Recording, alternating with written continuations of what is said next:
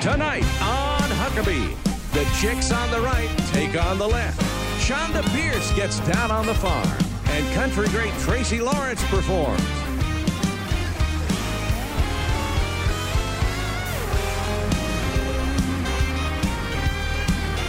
That's Trey Corley and the Music City Connection. And I'm your announcer, Keith Bilbrey. And now, here's Mike Huckabee.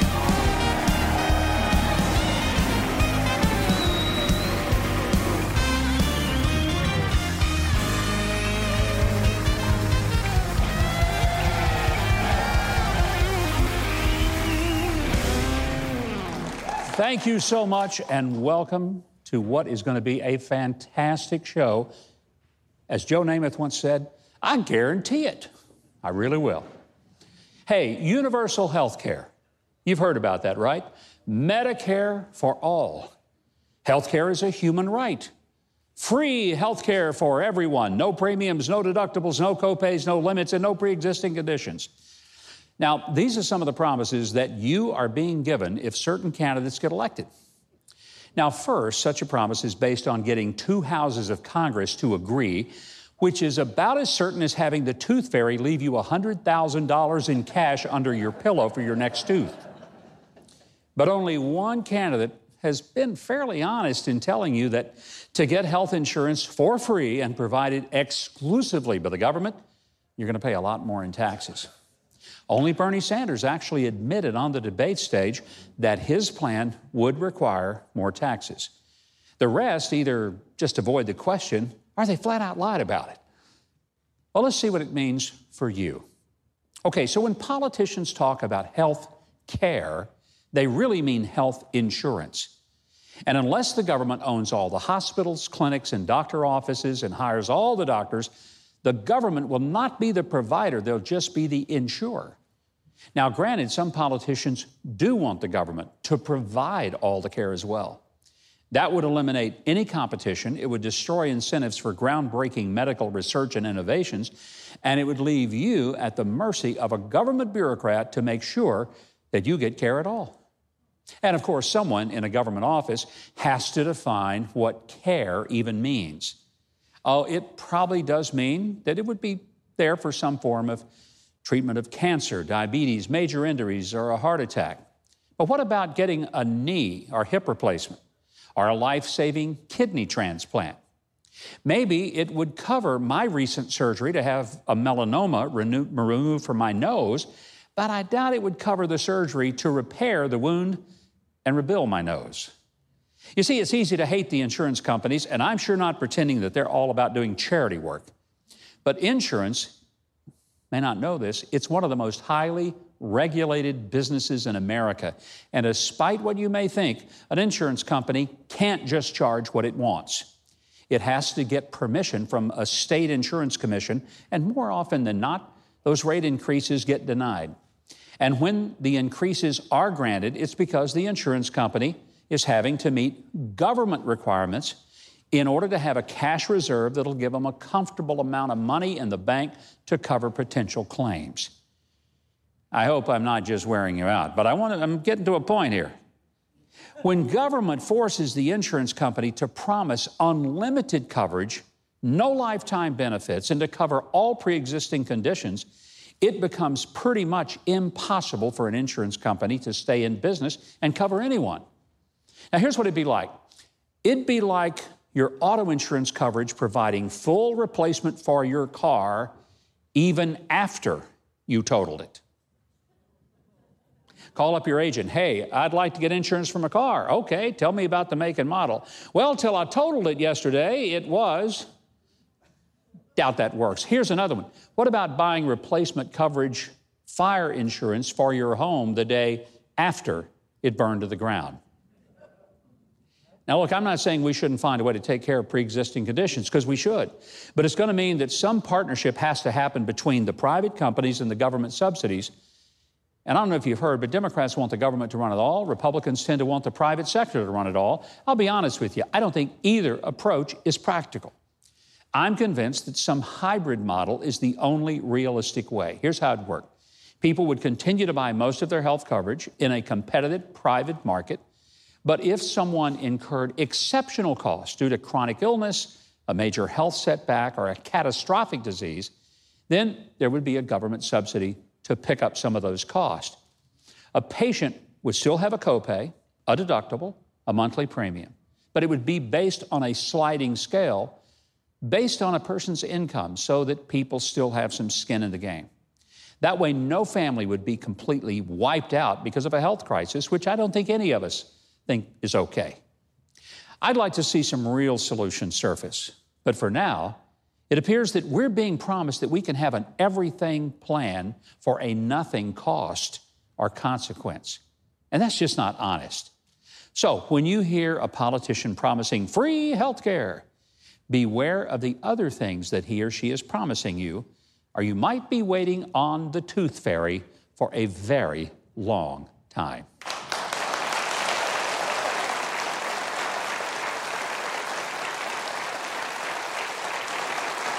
So, if you're tired of the leftist rants on The View, maybe you need chicksontheright.com. That's where conservative women take on issues with intelligence, insight, and humor.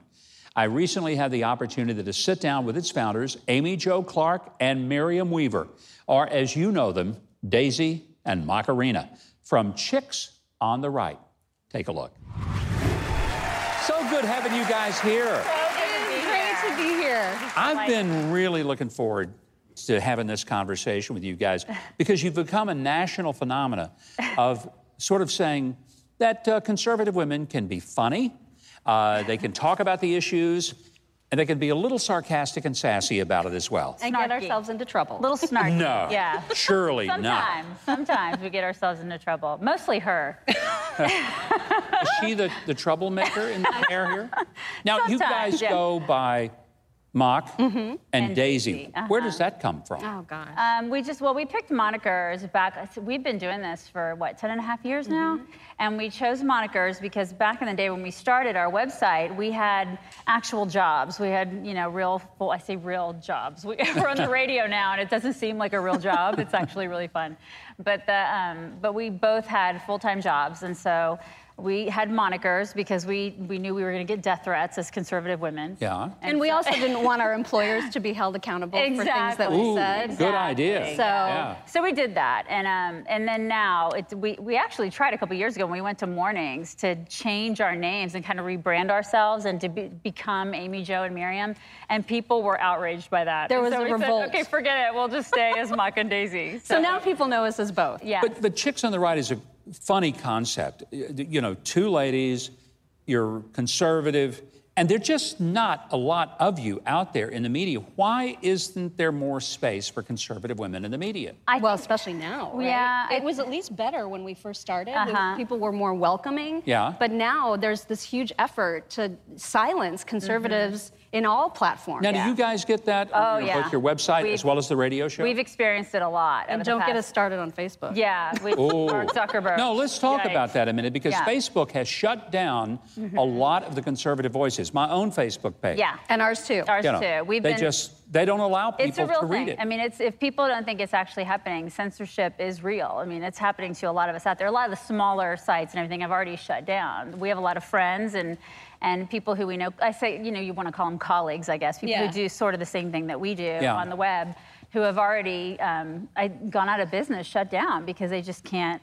They can't have their livelihood is threatened by by Facebook and by Instagram and Twitter and, and people like that, just squelching them on a daily basis. And we like to say that we were um, threatened with a shutdown by Facebook before it was cool. Yeah. Because it happened to us back in Yeah. 2013. now, what, yeah. did they ever tell you why and, and Oh, what they they, don't ha- dis? Well, the initial time when it happened in 2013, early on, it was because um, I had written a post with a headline that uh, was about Jay Carney that they Uh-huh. were not pleased with, or that people saw and reported en masse. Yeah. And at the time, when people would report a post like that, it would automatically trigger a shutdown.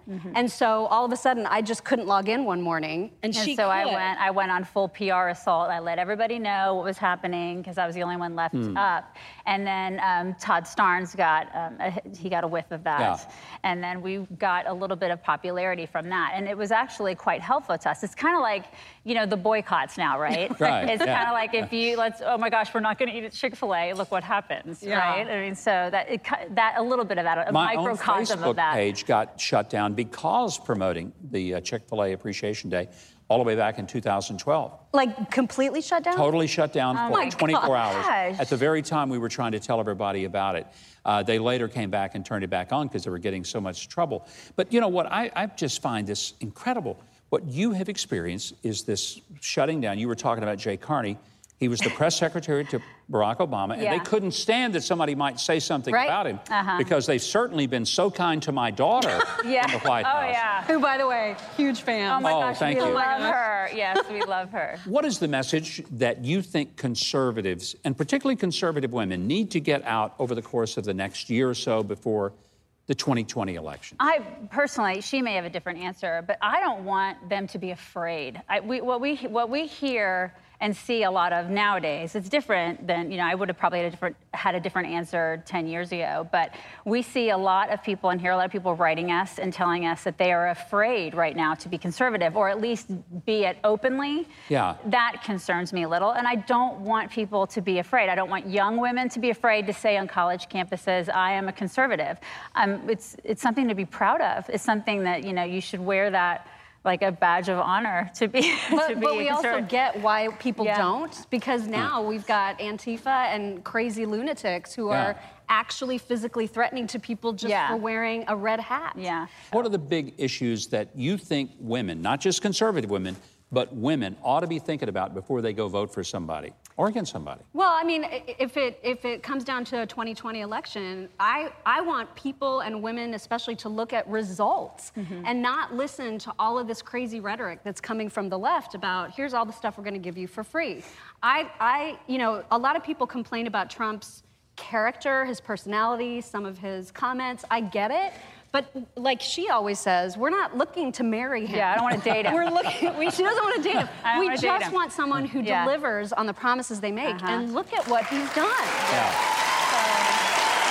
It is a thrill to have you guys It's here. wonderful to be here. Such And I got to tell everybody about your book. And it's old. It's not like a It's- brand new book. yeah. but Doesn't you to have matter. The copy. message is Older. still good. It is still good. It definitely It's is a good still shelf life, there. Yeah. yes. So to get a fresh, funny, and female conservative take on all the latest news, you can visit their website, chicksontheright.com. You can listen to their podcast, get merchandise, links to social media pages. All of that is on their website. But this is their book. It's called Right for a Reason, and it's available online as well. Now, Keith is going to be buying the first one, I'm sure. But as long as he's looking at the teleprompter, he will be right when he tells you what's coming up next. Comedian Steven Scott takes the stage next, then Huck's hero Paul Kurtz, Chonda Pierce, and country music star Tracy Lawrence are all ahead tonight on Huckabee.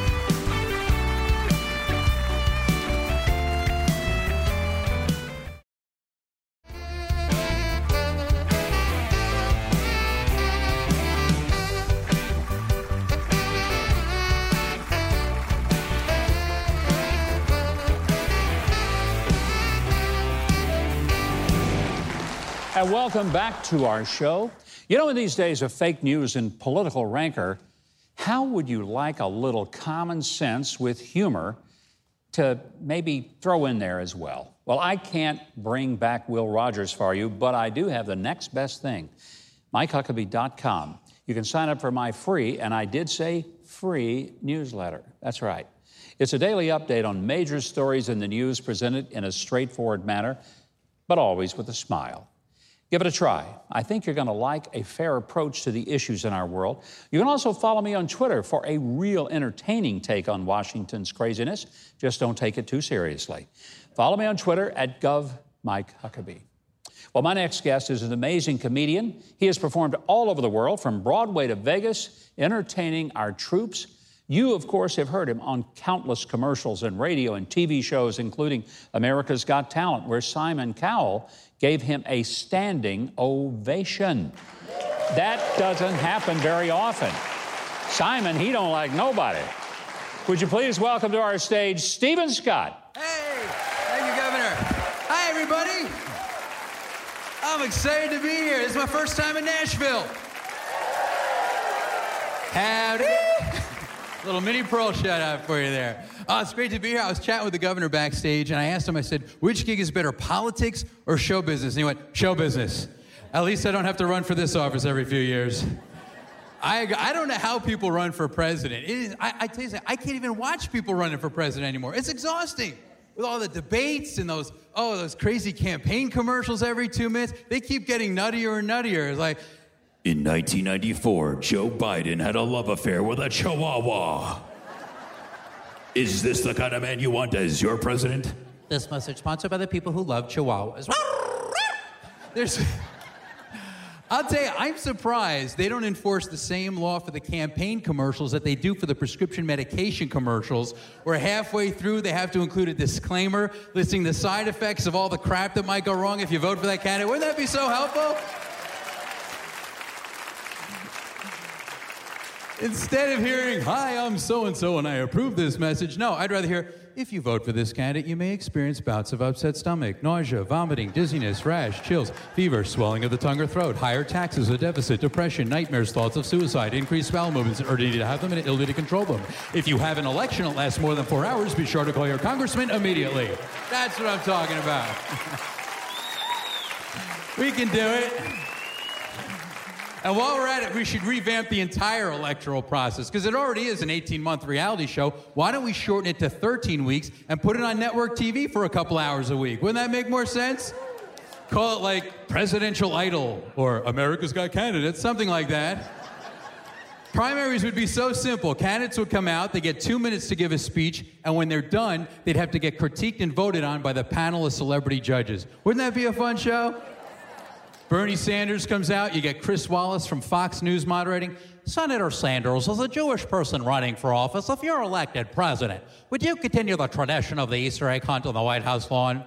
And then Bernie Sanders will come out and says, I, I, I am, of course, Jewish, Chris, but I'd have no religious objection to the Easter egg hunt on the White House lawn. I would, however, take objection that I am 75 years old and I do not like it when kids play on my lawn.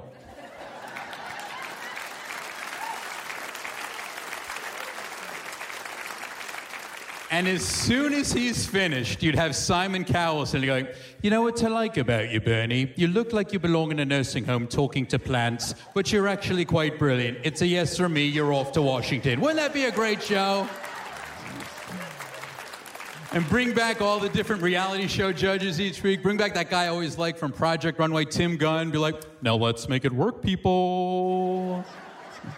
Or bring back Howard Stern. He'd be funny. He was a judge on AGT. Oh, he'd be like, uh, let me tell you something, Bernie. You got like the hottest body. What are you, like a C cup? That would be. I think we're outing a few Howard Stern fans. but the best judge in the world and the only person in the world who qualifies as a TV reality show judge and as a candidate for office would be Donald Trump, which means technically he'd be allowed to judge himself. How fun would that be to watch? Right? We are going to make America so great again, folks. I promise you, I promise you. You're a loser, you're a disaster, you're a terrible person, nobody likes you. I can watch an hour of that a week and be thoroughly entertained. But as I say, it's hard to be president because no matter what you do, 50% of the people are going to find something wrong with it, right? And then you got comedians like me trying to find things funny. Like a couple weeks ago, uh, president was getting some heat from folks for saying things that could be perceived as culturally insensitive. But funny thing I've noticed, most of the time, he says them as a compliment. Case in point, Chinese trade deal. The Chinese people laugh at us because we're making terrible deals, some of like the worst deals I've ever seen. And the Chinese people, and I love the Chinese people, by the way. They're wonderful people, the Chinese people. They do my shirts. They're fantastic people. And they make those egg rolls. I love those egg rolls. With that duck sauce. Now that's a great sauce. That really is a great sauce. And they're great little wall builders, those Chinamen. Did you know? They built some great, great walls there in China. But we're going to build a greater one. We're going to build the Great Wall of Trump. It's going to have a casino, a golf course, two hotels. Mike Huckabee's going to pay for it. It's going to be fantastic.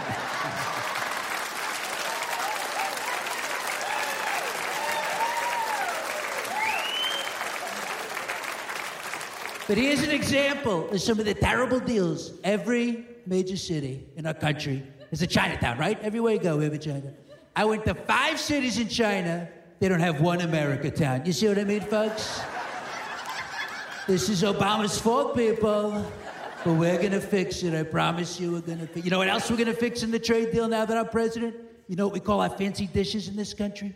China. Our fancy dishes are called China.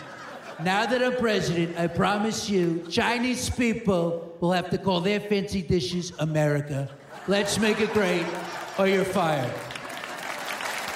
Thank you, everybody. A pleasure.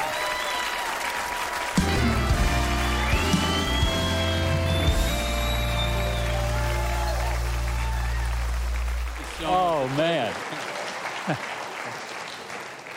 okay, Stephen, I gave you a standing ovation just Oh, like Simon thank Cowell. Thank you so much. I appreciate that. that was Double the compliment funny from you. Thank you. And I love it that you uh, you're an equal opportunity offender. I mean, you go after Democrats, Republicans, and even the host of this show. Oh, It's, uh, hardly, hardly. Well, I'll tell you, you know, I, I subscribe to the Johnny Carson school of thought, which is that you can talk about politics as long as you don't take sides, because ostensibly you alienate half your audience. Yeah. I don't want to alienate everybody. I want to make everybody laugh. So that's why I, I try and pick on the things. Like, if I've done my job well, you should know if I'm a Republican, Democrat, or Independent, because it doesn't matter. What matters is making things funny that we see every day. I understand one of the things you've said is that you now get paid for doing what got you in trouble when you were in school. Absolutely, absolutely.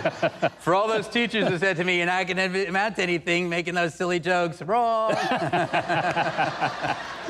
Hi, all my teachers. Uh, no, but I think that's got to be the coolest thing in It the is. world to, to have been that kid that was a cut up in class. And uh, probably constantly sitting up at the teacher's desk, which was the dumbest thing the teacher could do, putting you up front where you could entertain the entire class. I always say I might have been the class clown if I actually went to class. Now, I understand, though, uh, your dad was a uh, sportscaster? Is a newscaster in New York. Still is. Still is. God bless him, working hard. And uh, yeah, it's, it's people always ask me, what's it like having a newscaster as a dad? You know when it's bad? When you're a little kid and you get in trouble and you got to get yelled at or scolded by someone who has a newscaster voice. It puts the fear of God into you. Oh yeah. Especially if my, I was so bad that my mom would have to call him up at work. And you'd be in that newscaster, you'd be like, ah, your mother just told me what you did. Well, you're in a lot of trouble, mister, and you're going to get it when I get home tonight at 11. You know, it's like- And now back to you, Joan. Stephen, we love having you here. A pleasure, Governor. Will you come back and I be with us again? I would be more than happy to. Well, we Absolutely. love you. This audience loves you. Clearly, they are your fans. Thank you. For videos, tour dates, and a lot more from the amazing Stephen Scott, visit his website, stevenscott.tv. You can also follow him on Facebook at Stephen Scott Fan Page and Instagram and Twitter at Stephen Scott LOL. All right, Keith Bilbrey, he's managed to compose himself from all the laughter that he's been under. He's going to tell us what's coming up on the show next. Well, next, Huck's hero Paul Kurtz changes lives with coffee. Then Mike finds the funny in the news. Chonda Pierce learns the art of cow milking, and country music's Tracy Lawrence performs on Huckabee.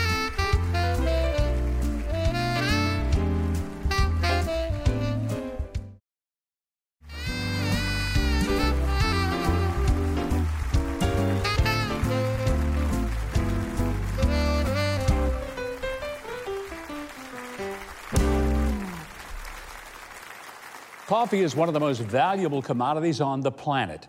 While my next guest is a hero for his efforts to provide delectable roasts that soothe our caffeinated palates, it's his unique relationship with coffee farmers that makes him tonight's Huck's hero.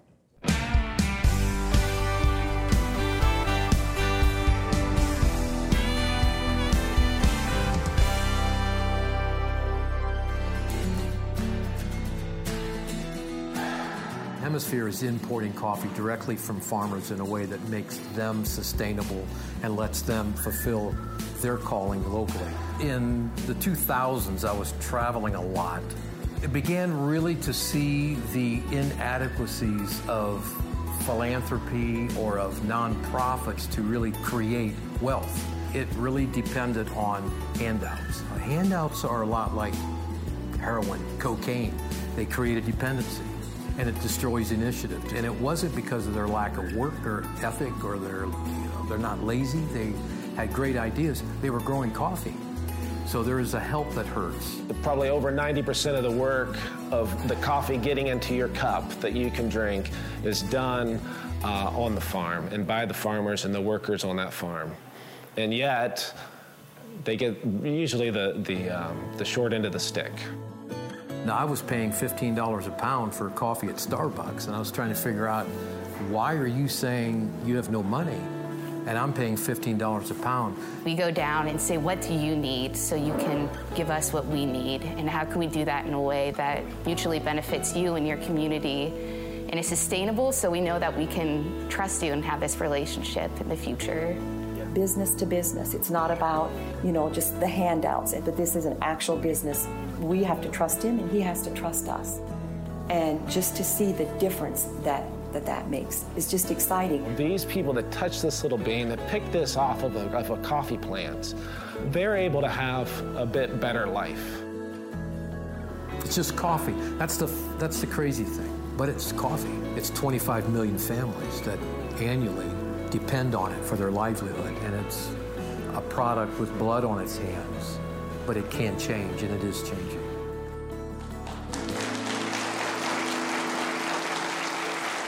Well, with us now is Paul Kurtz, who, as you saw, has made it his mission to offer a hand up to coffee growers all over the world. Joining him is Audie Blaylock, a bluegrass group, Audie Blaylock and Redline, who teamed up with Paul to create a coffee brand to also help others. It's called the Redline Roast. Well, Paul, Audie, thank you guys for being here. And uh, Paul, our Huck's hero tonight, I love the story of you're helping people across the world to farm coffee and actually make a living at it. Yeah, yeah. What started you with this? I think working 22 years for a mission agency that we did a lot of a lot of good things in communities, wells, agricultural projects, uh, helping churches do leadership conferences, but there was always next year another request for a handout. Yeah. And there's only so much good handouts do. You know, it creates dependency. And my mind started spinning. You've got this product that is tied to a commodity pricing system. How cheap can we buy it? There, there's a hundred steps that a coffee farmer goes to to make good coffee, and it's offering a fair wage for this product that they pour their heart and soul into. One of the things that I'm most impressed by is that you're doing this to empower people in these yeah. developing countries to be able to take care of their families in a way that some of them otherwise would never be able to do unless they had some yeah. government handout. Uh, you know, in northern Thailand, among the Akha tribe, one of the tribes, there's 80 women who are full-time employed. Most of them were sex trafficked. Mm-hmm. And when they mm-hmm. heard there's work in the village, found their way home. You go to that village today, it's, it's like the kingdom of God at work. There's a yeah. thriving community, children running around, women singing. Uh, they've got jobs with dignity. And much better than just sending money to the village by the government to help them survive. You need another handout.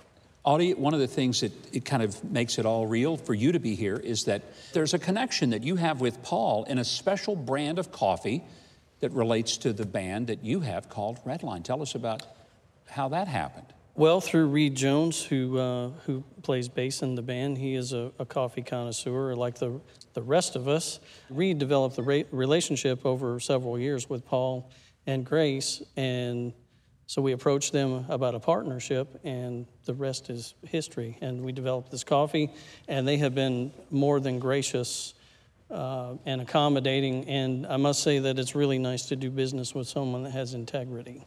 Well, I want to say to our audience, they're all going to get a little sample of Red Line coffee before yes, they leave they here, are. which I think is pretty yeah. cool. Yeah.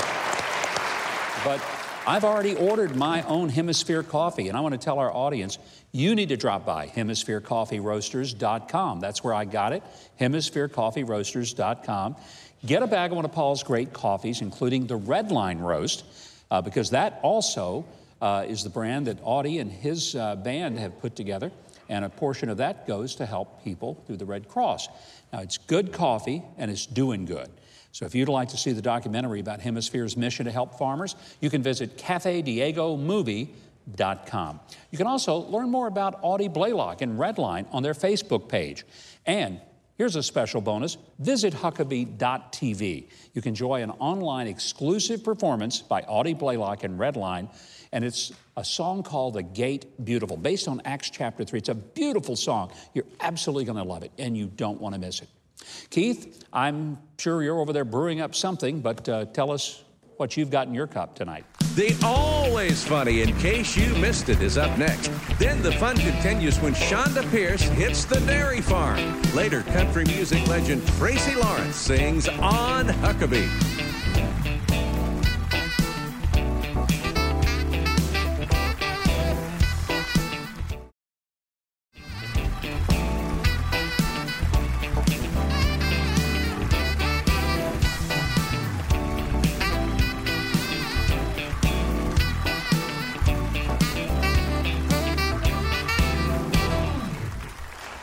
Welcome back. Well, from an Ex-Lax overdose to home design run amok, we've got the news that'll make you want to get up and go on a segment we call In Case You Missed It.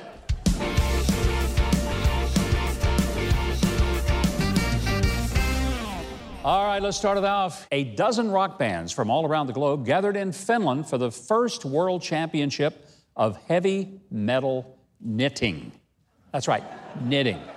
It's kind of like air guitar, only instead of pretending to play instruments, they jump around knitting to heavy metal music. But I am proud to say that an American group took the bronze. I love their name Nine Inch Needles. I might even form my own band and call it Black Fabric or Knit One, Pearl Jam Two. I don't know. It's may sound ridiculous, but it's the only knitting competition in the world where if your needle slips and you pierce a body part, you win extra points there. hey, Forrest Gump was right about life being like a box of chocolates. You never know what you're going to get. In fact, just ask Abby Jimenez of Minnesota. Her husband read that one square of chocolate Ex-Lax equals one dose. So he ate one entire square bar not realizing that it breaks apart into 12 little squares. That's right, he ate a dozen doses of Ex-Lax. So Abby called poison control for him since he was indisposed. But she could barely talk because she couldn't stop laughing. Abby, of course, shared the story with the whole world on Facebook, and it went viral. Guess you could say her husband is now the butt of thousands of jokes. As you can imagine, he was none too pleased. And by the way, he had a right to be upset. That was his story. I mean, he had squatters' rights to that story. Boy, you know, your wife really loves you when her reaction to you having explosive intestinal distress is uncontrollable laughter. I'll bet you he gives her a big box of chocolates to say, I love you. But Abby, darling, if I were you, I wouldn't eat them. I wouldn't, no. All right, before we go, we want to share with you something quite unique. Real estate agent Vanessa Van Winkle has been in the business for a while, and so she gathered together some of the most unbelievable home design fails that she had ever seen in her work, and she shared them on Twitter. Well, we want you to know if you agree with her, just take a look. First off, a beautiful chandelier just slightly off its mark. Art, could we interest you in a four pedestal bath in your bedroom with carpet trim? And finally, how about his and her commodes? But be sure if you get them, put them close enough so that you can keep the conversation flowing. By the way, if you want to see more real estate fails, you can follow Vanessa Van Hinkle on Twitter. Yes, you can. Well, just like the poor fellow in the Ex-Lax story, we've run out of time. But never forget, we read the news.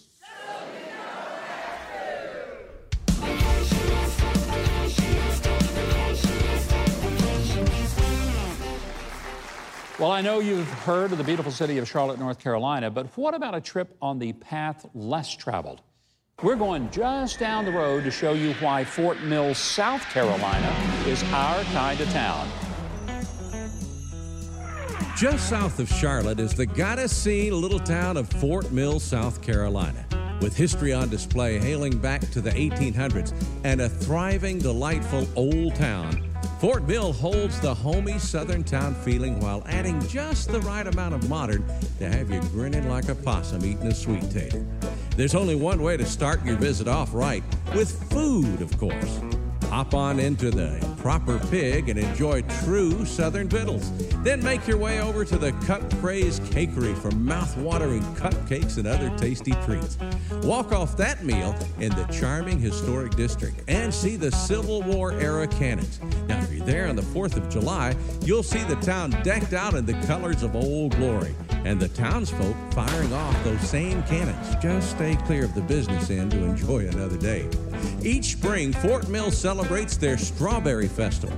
There's a beauty pageant, a wrestling competition, uh, separate events, of course, plus live music and strawberry delights every which way you can think of.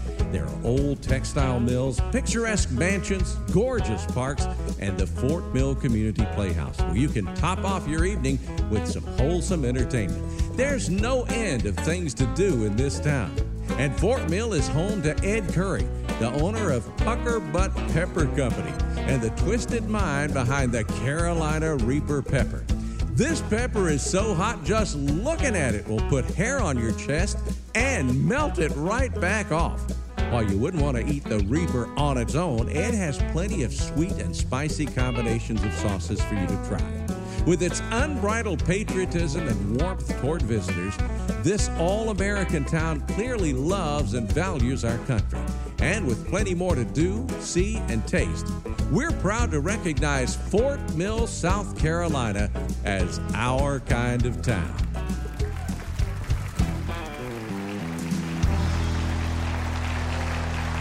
Yes, indeed, Fort Mill, South Carolina is our kind of town.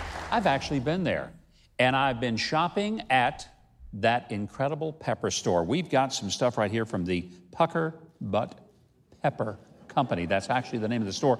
I'm taking the milder stuff because some of it, honestly, uh, I'm giving to Trey Corley. I think he will really, really enjoy that stuff. Hey, a lot of people have helped make that visual tour of Fort Mill happen for you, and I want to thank all of them. Leanne Burnett Morris, Tony McMahon, Michael Gentry, and Blue Stocking Media. Now, you can put together your own plans to visit Fort Mill, South Carolina by going to fortmillsc.gov and checking out the Visitors tab. Keith, I hope you're not all talked out because you got some splaining to do about the rest of the show. Well, still ahead, Chonda Pierce shares a moving dairy experience, and country singer Tracy Lawrence performs right here on Huckabee.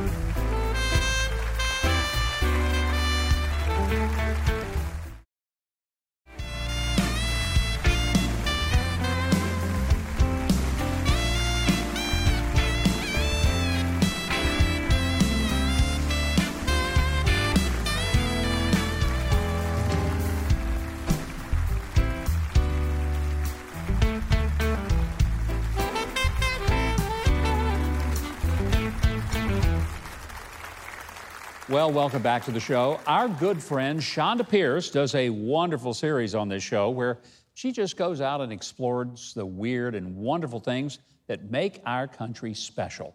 This time, she's headed to Hatcher Family Dairy to show us more of Chonda's America. I'm so excited. We have a brand new segment at Hatcher Family Dairy.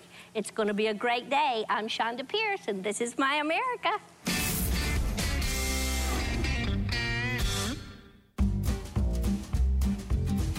Charles Hatcher, it's a privilege. Just a privilege. Thanks for having us out here. I'm glad you're here. The dairy here, it's about 200 acres, so we've been here for almost 200 years now. I'm the fifth generation, and that's what means the most to us is keeping it going for generations and generations. Well, I can't wait to see it. Are you ready to go on a tour? I'm ready.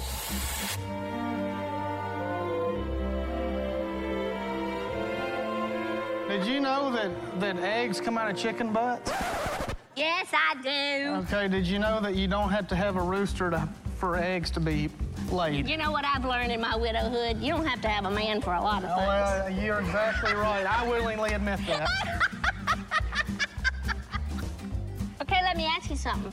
Th- So these are ready together, right? These ladies are like clockwork, so whenever you go in there and get the goodies, then about 18 more hours later, they'll lay some more. And then there's 18 hours. Yeah, you'll see there's different colors in there too, so different breeds lay different colors. Really? That's but right. on the inside, it's all the same. That's it? right. That's See, exactly now, right. children, that's a lesson about racism. Everything on the inside is the same.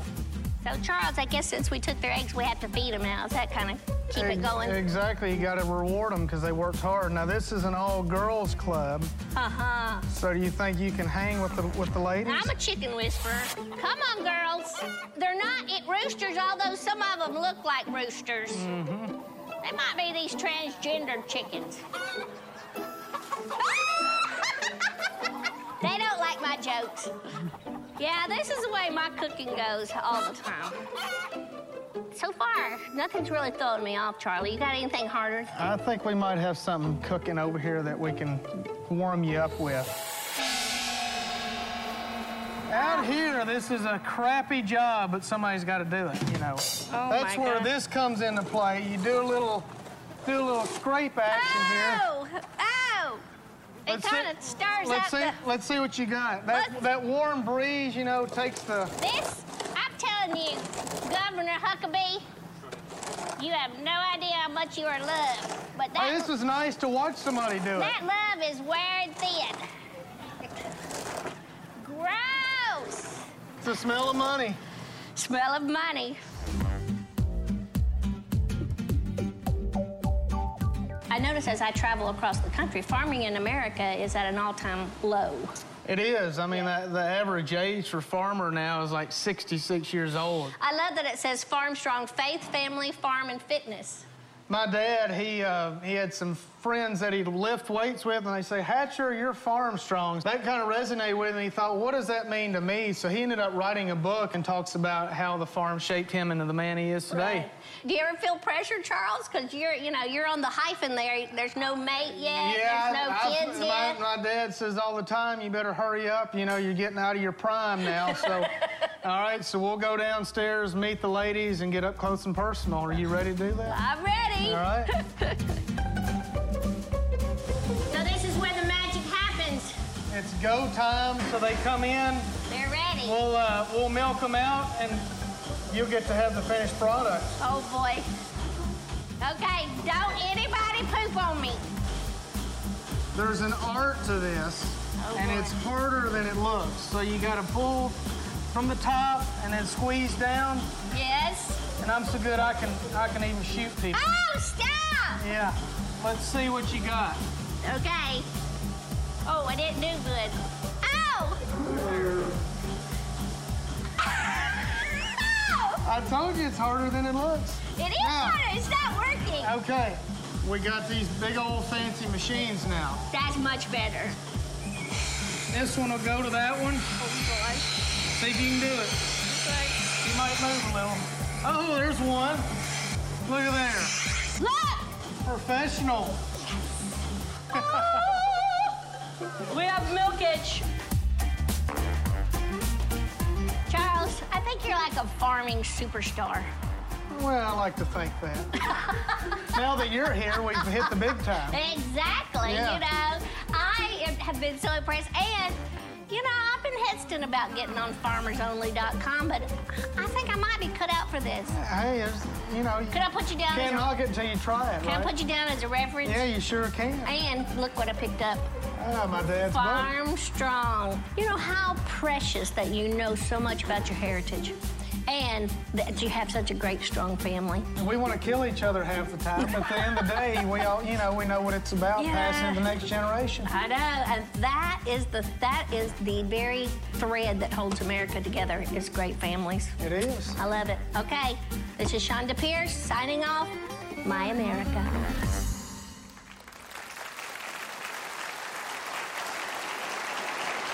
Be sure to check out our good friend Chonda and all of her wonderful comedy her film, other things that she's up to at chonda.org. Keith, I bet you found that story utterly delightful. So tell us what's next. Next, country music star Tracy Lawrence takes the stage on Huckabee.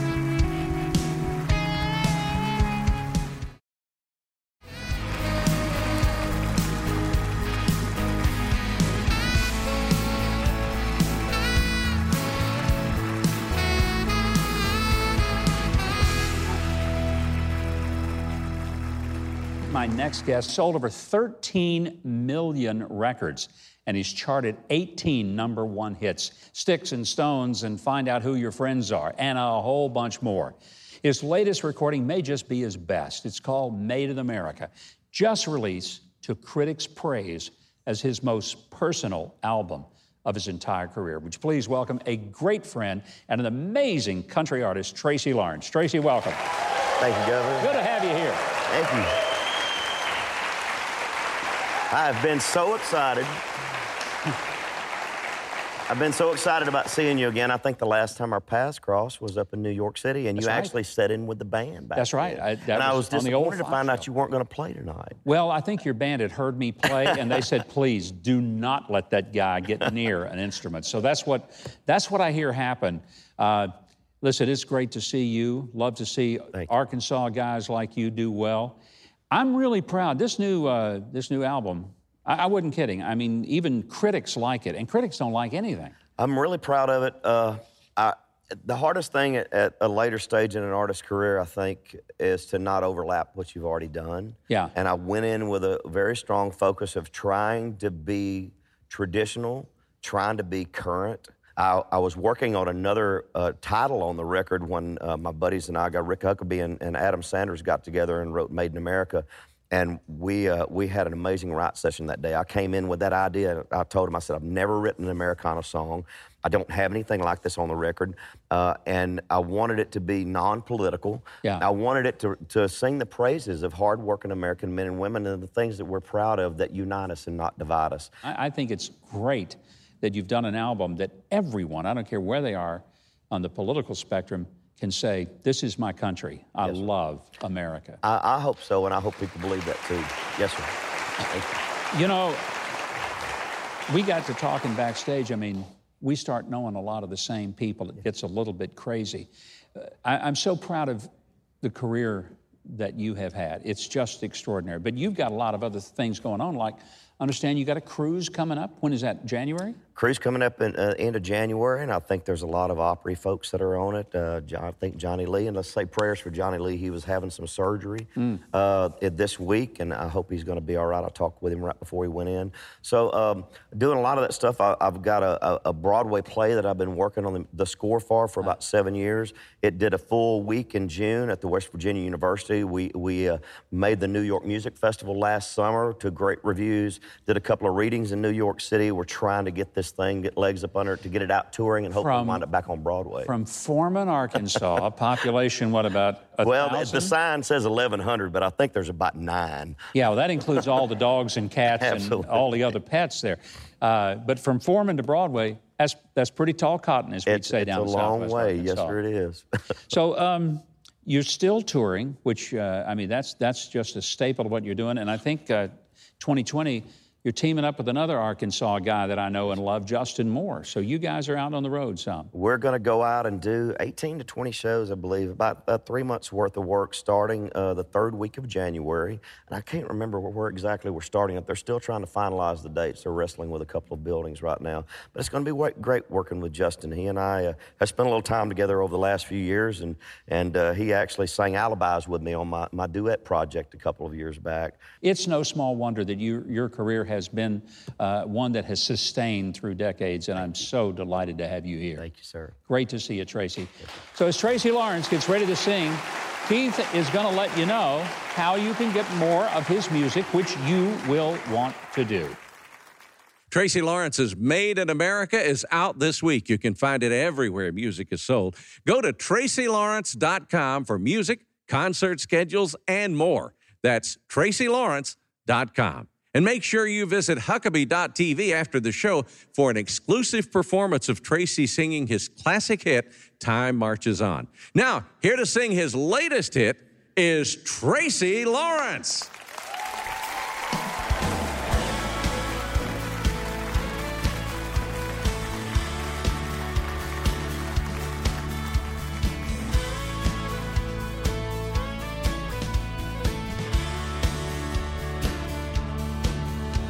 Fastest in the line, making that Detroit steel. Asphalt streets, roads in the fields. It's a lemon handout. Somebody gets down on their luck. It's Friday night lights, fourth and goal, touchdown. Walk off homer, hear the roar of the crowd. Said go a little deeper when that going gets tough America. It's who we are, it's what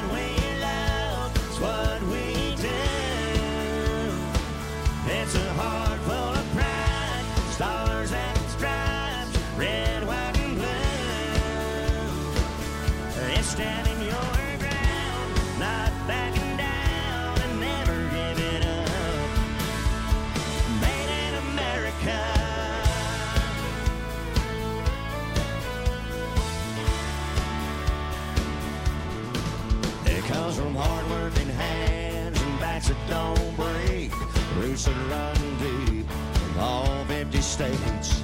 It comes from the freedom born in every single one of us. It's who we are, it's what we love, it's what we do. It's a